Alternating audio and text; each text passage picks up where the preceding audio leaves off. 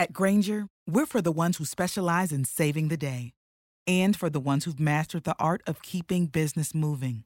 We offer industrial grade supplies for every industry with same day pickup and next day delivery on most orders, all backed by real people ready to help. So you can get the right answers and products right when you need them. Call, clickgranger.com, or just stop by. Granger, for the ones who get it done.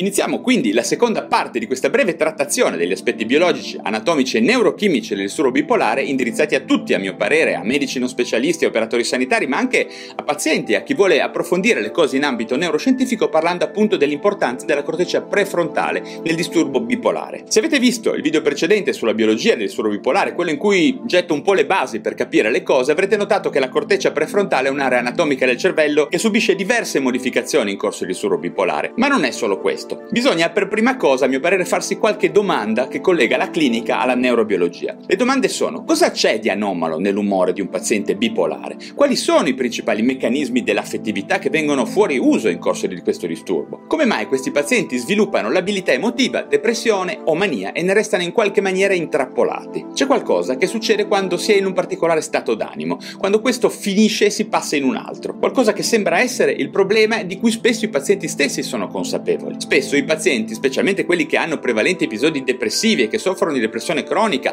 o appunto di disturbo bipolare, dicono che ciò che è più irritante che provano non è il fatto di essere senza iniziativa o di essere stanchi, di essere depressi, bensì il fatto di non poterne più uscire, l'immutabilità di fondo di questa situazione. Così, se uno guarda i meccanismi che innescano un gesto motorio, mettono inizio fine o modificano un pensiero, un comportamento o un'emozione, allora uno deve prendere in considerazione la corteccia prefrontale, poiché questa è l'area nella quale è localizzata la maggior parte parte dell'organizzazione dei meccanismi cerebrali che poi coinvolgono anche i nostri comportamenti. Se noi guardiamo con il neuroimaging il cervello di un paziente affetto da un disturbo affettivo, ad esempio un episodio depressivo, noi vediamo che la firma di questa condizione è la ridotta attività delle aree della corteccia prefrontale dorsale, superiore, ventrale ed inferiore, mentre abbiamo quasi sempre un aumento di attività nella regione che si trova sulla linea mediana di questa parte della corteccia, che si chiama cingolo anteriore. Tenetelo a mente perché su questo ritorneremo quando vi parlerò di quello che accade anche in fase euforica o maniacale, che dir si voglia. Abbiamo anche una struttura sottocorticale molto importante che fa parte del sistema limbico, se vi ricordate che in questo caso è il video precedente, che è stata tradizionalmente associata ai disturbi affettivi, ovvero l'amigdala, nella quale si osserva un'aumentata attivazione generale nelle fasi depressive del disturbo bipolare. È un ragionamento un po' controintuitivo in qualche maniera. Quello che oggi è chiaro per tutti è che nel disturbo bipolare non solo la funzione delle singole aree del cervello sono cambiate, ma tutto l'impianto elettrico del cervello e dei rapporti fra le varie strutture del cervello. Infatti ci sono queste 4-5 regioni nel nostro encefalo che cambiano le rispettive trasmissioni tra loro, oltre al loro contenuto locale di attivazione o di inibizione. In questo modo un cambiamento in una di queste regioni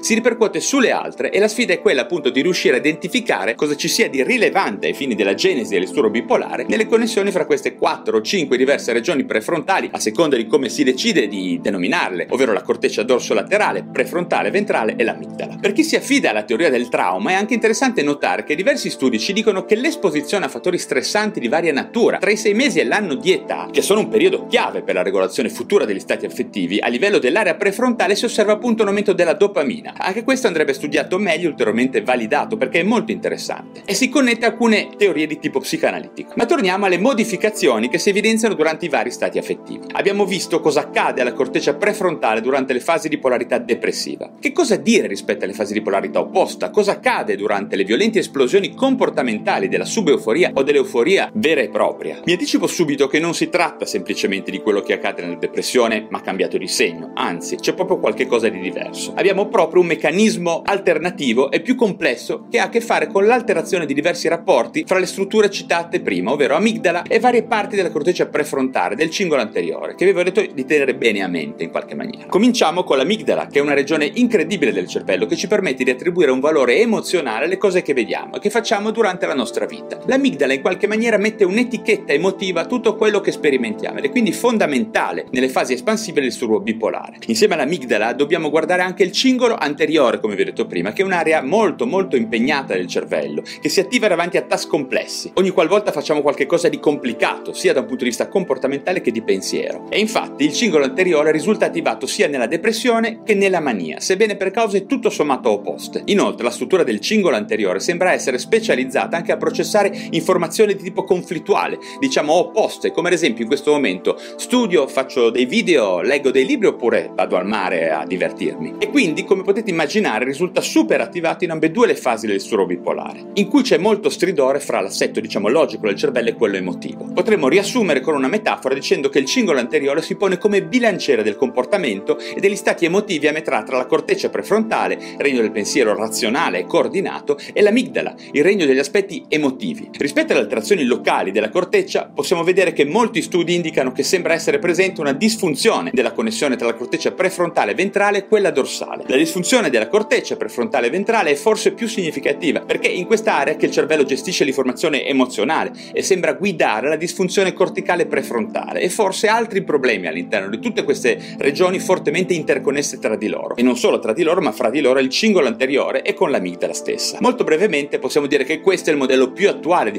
funzionamento biologico del disturbo bipolare, visto dalla prospettiva della corteccia prefrontale, una delle aree più importanti nella genesi di disturbi affettivi in psichiatria. Molto bene, per adesso questo è tutto. Se vi è piaciuto questo video datemi un like, se vi interessano la psichiatria e le neuroscienze iscrivetevi a questo canale YouTube. Grazie di avermi ascoltato e alla prossima. Judy was boring. Hello. Then Judy discovered ChumbaCasino.com. It's my little escape. Now Judy's the life of the party. Oh, baby, Mama's bringing home the bacon. Whoa, take it easy, Judy. The Chumba life is for everybody. So go to ChumbaCasino.com and play over 100 casino style games. Join today and play for free for your chance to redeem some serious prizes. chumba ChumbaCasino.com. Purchase necessary. Void where prohibited by law. 18 plus terms and conditions apply. See website for details.